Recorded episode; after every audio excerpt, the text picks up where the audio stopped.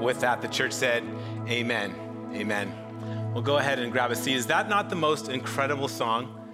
I feel like it hits all of the things, right? I mean, I'm so thankful for poets and artists who make the truths about God come alive. And this song, right, it, leans us into this God who's alive and active and actually wants to change our lives. And it's written in such a way that it stirs our emotion and kind of fires us all up, right? And so we have this like this effort that we're like, you showed up at church, you're singing this song, and this, the way the music is, right, it kind of begins to build your expectation a little bit. You're like, gosh, maybe God could show up.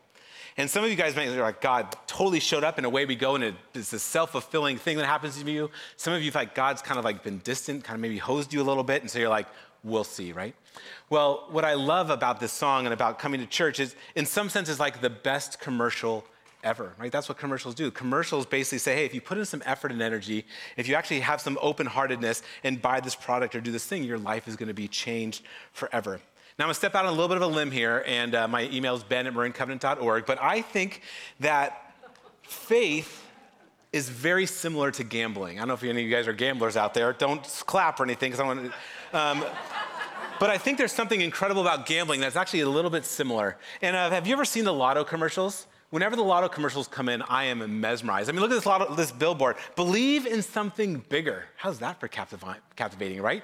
Who doesn't want to believe in something bigger? And when you start talking about $100 million, you're like, yes, I will believe in something bigger. Now, I'm a little bit older, and so I've definitely spent my years of, you know, throwing down the five spots trying to get in on the lotto, and I've put in the effort. I've been excited, and uh, and I've not yet won, right? And so we, and so the end result is, gosh, is this isn't probably the best use of my time or money, right? I'm gambling. I have this effort. I have this expectation. The end result is it's not quite working out for me. But there is a threshold $600 million, right? Everyone kind of has their own threshold, but when the lotto gets to 600 million, why would I not give the Lord a chance? You know what I'm saying?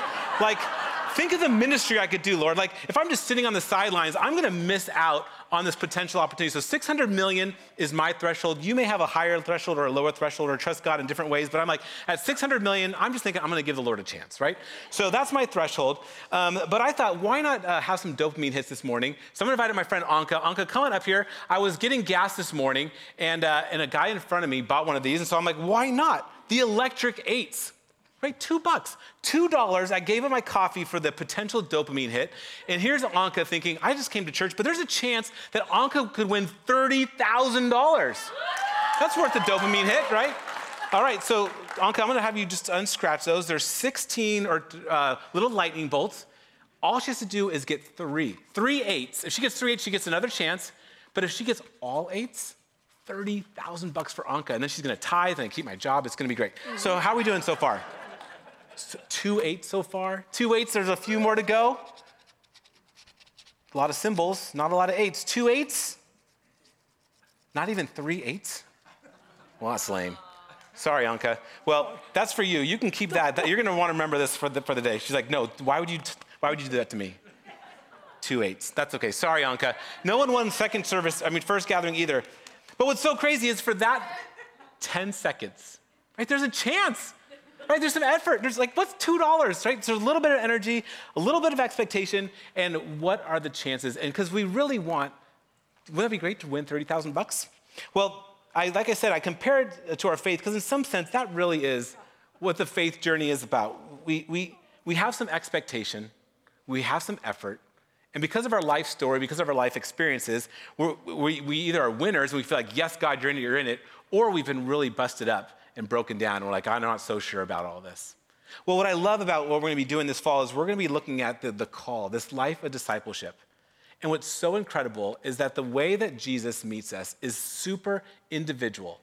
Like, it would be one thing if Jesus met with every single person and gave them the same application and we would know what to do, but instead he meets with every single person, encounters every single person in a totally different way which means that Jesus actually longs to connect with you, to meet you exactly who you are, the way that you're wired, in the way that makes sense to you. And so, what we're going to talk about today is this idea that proximity to Jesus is the call. That if we want to have our lives changed by Jesus, then we have to live in this tension. We actually have to put in some effort to be in proximity to Jesus. We actually have to open up our heart and have some sort of expectation or faith that it's going to happen. And then we have to wrestle with the end result. Sometimes that working out the way we want it to, sometimes it not working out the way we want to, but figure out how does that shape our entire faith. So, all fall, we're gonna be looking at what it means to be a disciple, and here's a common definition for us, and it says this A disciple is somebody who follows, learns from, and lives like Jesus.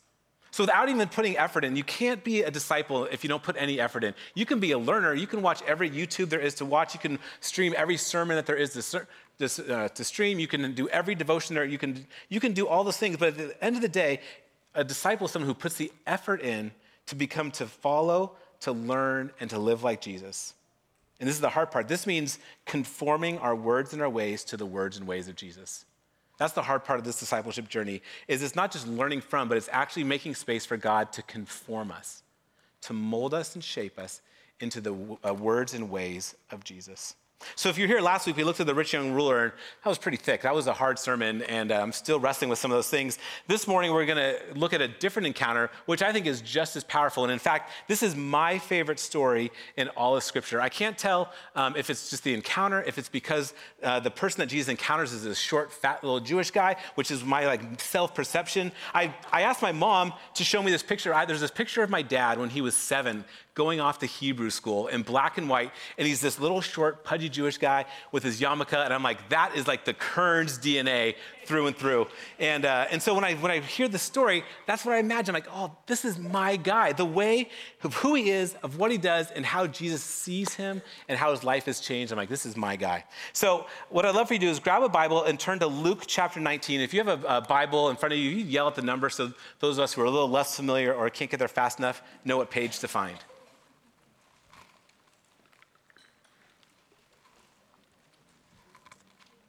What page, Bruce? 1086. Luke 19, 1086. This is the story of Zacchaeus. All right, it says this.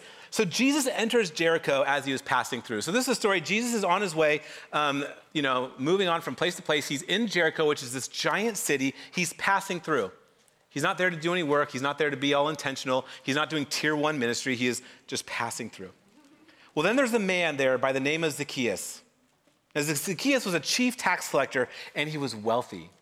Now, he's not a tax collector like Matthew. Matthew was a tax collector. He was just a normal Jewish guy who was a tax collector. And anyone, it didn't matter if you were a normal tax collector or a chief tax collector, you were despised. You were despised by the Romans because you were part of this weird ethnic sect. And so the Romans were like, we don't want anything to do with you, but we need you to take money from the Jewish people so that we can fund our government. And the Jewish people hated them right? Because they're being oppressed by the Romans, and here's your countrymen who are basically taking money from you to fund this oppression. So the tax collectors, low person on, like no one liked them, right? So not only was he a tax collector, he was the chief tax collector. And it's an understatement to say that he was wealthy. And he was wealthy because basically he abused his position and took just plenty of money from people.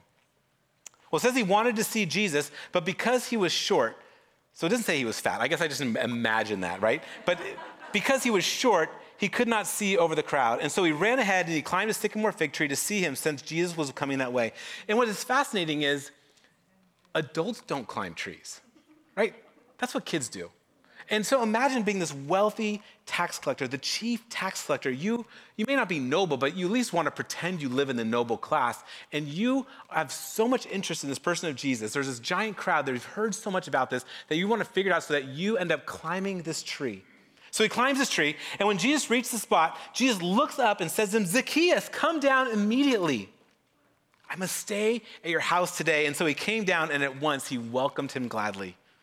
Now, all the people saw this and began to mutter, He has gone to be a guest of a sinner. And if you can imagine, right, all the people that Jesus is collecting, He's collecting the poor and the broken down, the oppressed, right, the, the marginalized. He's collecting, you know, the 99%, right? He's collecting them and caring for them. And all of a sudden, Jesus goes, Whoa, Zacchaeus, I see you and I'm going to your house today. Not only was it against Jewish law, but it for sure was against the vibe that Jesus was working on here. Well, then Jesus says to him, oh, sorry, but Zacchaeus uh, stood up and he said, Lord, look, Lord, here and now I give half my possessions to the poor. And if I have cheated anybody out of anything, I will pay back four times the amount.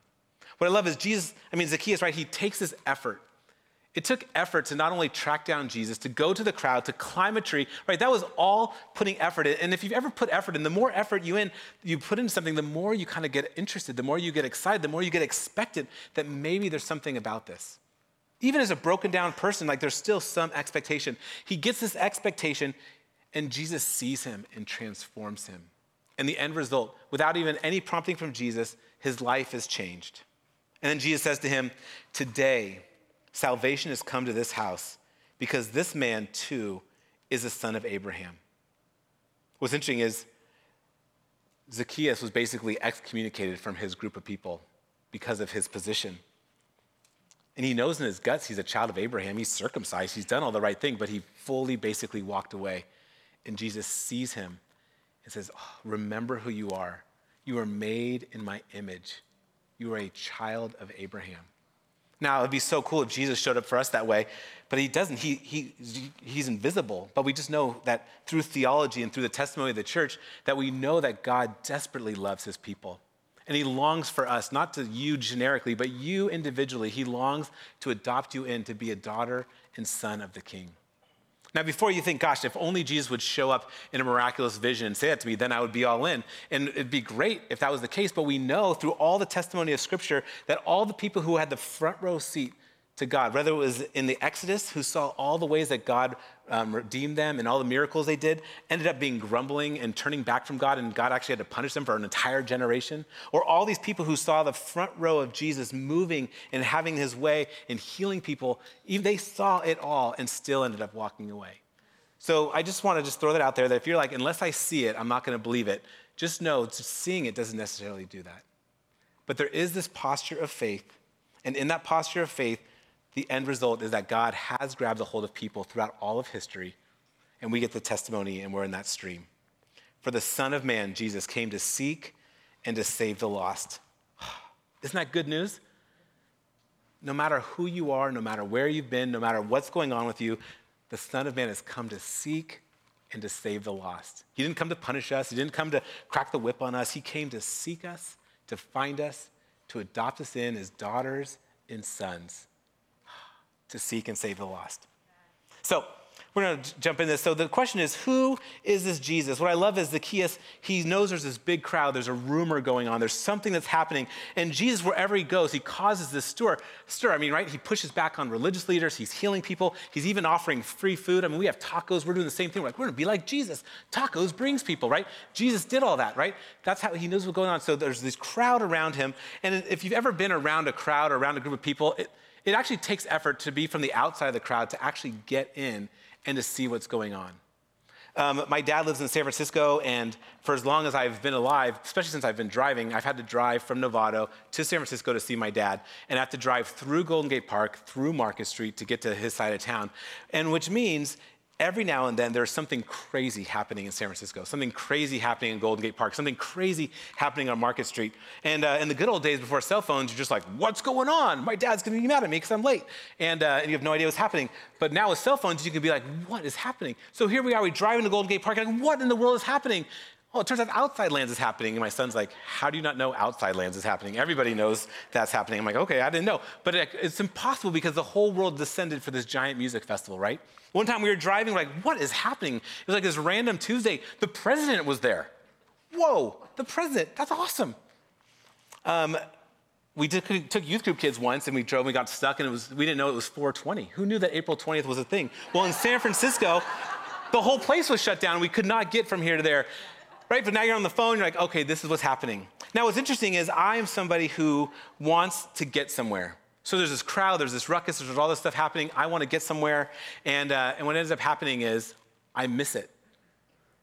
So that if you're going to actually see what's happening, if you're going to actually want to experience the music, if you're going to want to meet, see the president, you actually have to take some effort to get from point A to point B. And the more effort you put in, the more expectant you become to hopefully encounter something that all the crowd is experiencing. So the trick is that it turns out that proximity is the key to Jesus. If you want to figure out how to know and grow in your walk with Jesus, the trick is that you need to be in a place where Jesus can see you, where you can be seen by Jesus. And Zacchaeus, that is exactly what he did.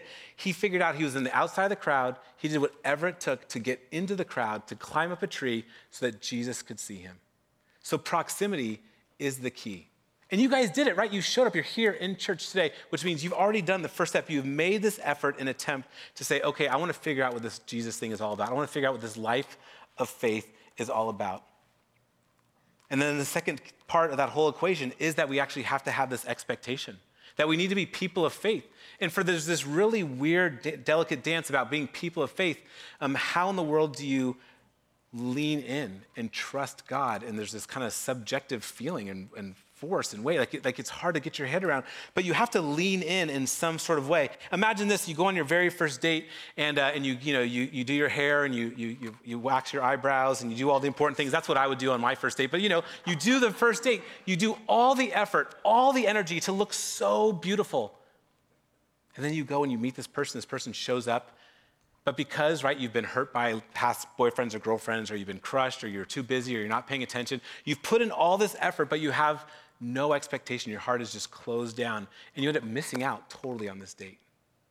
Or as you're getting your eyebrows waxed and you're you know doing all the things every everything you do is just building anticipation and excitement for this potential person that you're going to fall in love with. And unfortunately when you get that excited you don't even care who that person is. You're like whoever sits in front of me i'm going to fall in love with right? And so there is there, there is a tension. I totally get that well, in faith, it's the same way that we can't just show up, that we actually have to allow space for God to soften our heart. We have to open up the vault a little bit and say, okay, Lord, have your way with me. Now, I'm not gonna lie, as I thought about this all week, I'm like, I actually am a little nervous because I'm a Christian, I'm a pastor, I'm a religious leader, and I know so many people who have been taken for really brutal rides by religious leaders in their past. And so, what a dangerous thing to say. You just gotta trust God. Trust me as I tell you about God. Like, I get, like, it causes some pause. And as a religious leader, it does cause some pause. What I love about the Christian story, though, is you see this. Like, I love watching cult, uh, cult shows on Netflix because I'm mesmerized by cult leaders, right? Because they all feel like Marin Covenant for the first episode. You're like, oh boy. I mean, let's be honest. But you realize you get a few sentences in, a few episodes in, and every religion, every cult that is anchored on a human being ends up just going super south. Humans cannot maintain it, right, for a long amount of time. And they all go south. They all have almost the exact same death and destruction track, right? And so I recognize that there is a ten- temptation or there's a tension there. But you, being a part of the Christian tradition, you are part of a legacy, a 3,000 year old faith legacy that has survived in every part of the world through every ethnicity, through every language, through every economic grouping of people. And the Holy Spirit has gathered Christians who have lived and thrived.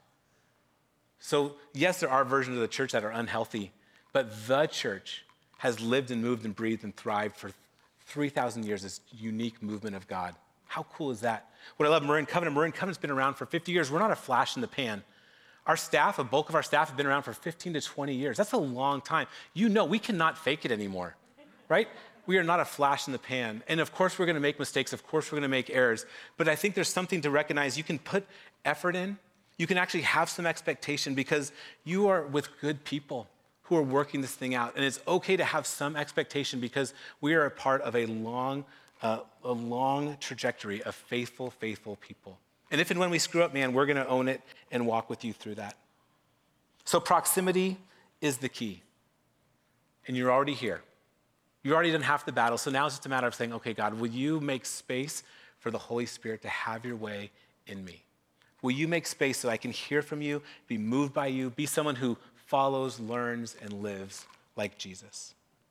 So here's just two questions as we wrap up our time together. The first question is Will you just simply put yourself in proximity?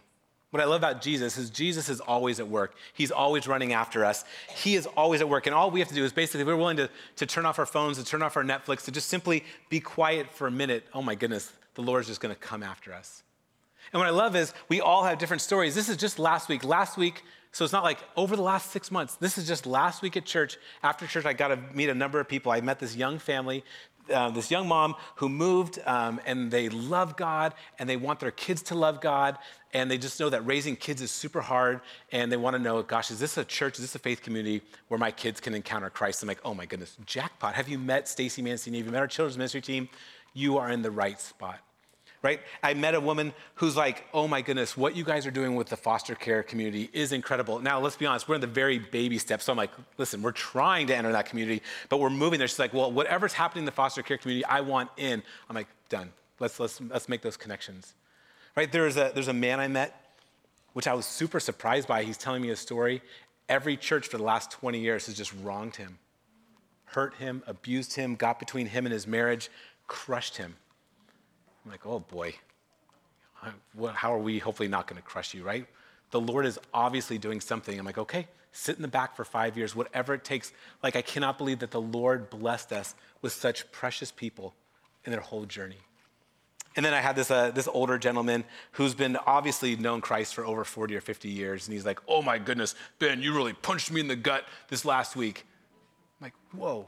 Someone who's like, no, figuratively, spiritually, right? But how incredible to be part of a church that even the person who's known Christ for their entire life, who is this anchor of the faith, who is like one of the pillars of our church, who's like, oh my goodness, I still want to know what it means to be a disciple of Christ. I still want to move towards Christ. Gosh, that was just yesterday or last week, right? You're gonna have tacos and you hear those stories. So that's it. Will you put yourself in proximity to Jesus? And then here's the last one.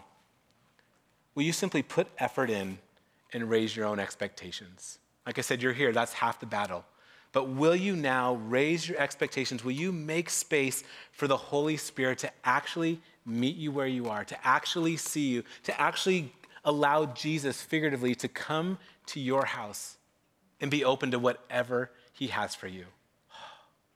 He longs to do that. He's waiting for the invitation. So, will you grow and raise your expectations? And listen, this is what I think is super fun. I am a broken down Gen Xer from Eastern Europe, okay?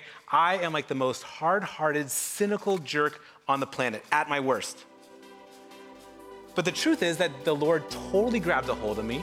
And even in my Eastern European, mean faced sort of way, the Lord's allowed my heart to even open up, to be soft hearted, to be open hearted, so that the Holy Spirit can actually mold and shape and change me. Gosh, if the Lord can change me, a hard hearted Eastern European with low, low, emotional threshold, what in the world is He gonna do for you, right? So we hope that you jump in this journey of discipleship. You've already put in the effort. Let's raise our expectations. Let's find the freedom that the Lord has and be all that God has for us to be. Amen? Amen is what, just say amen back. Okay, all right, let's stand and continue to worship together.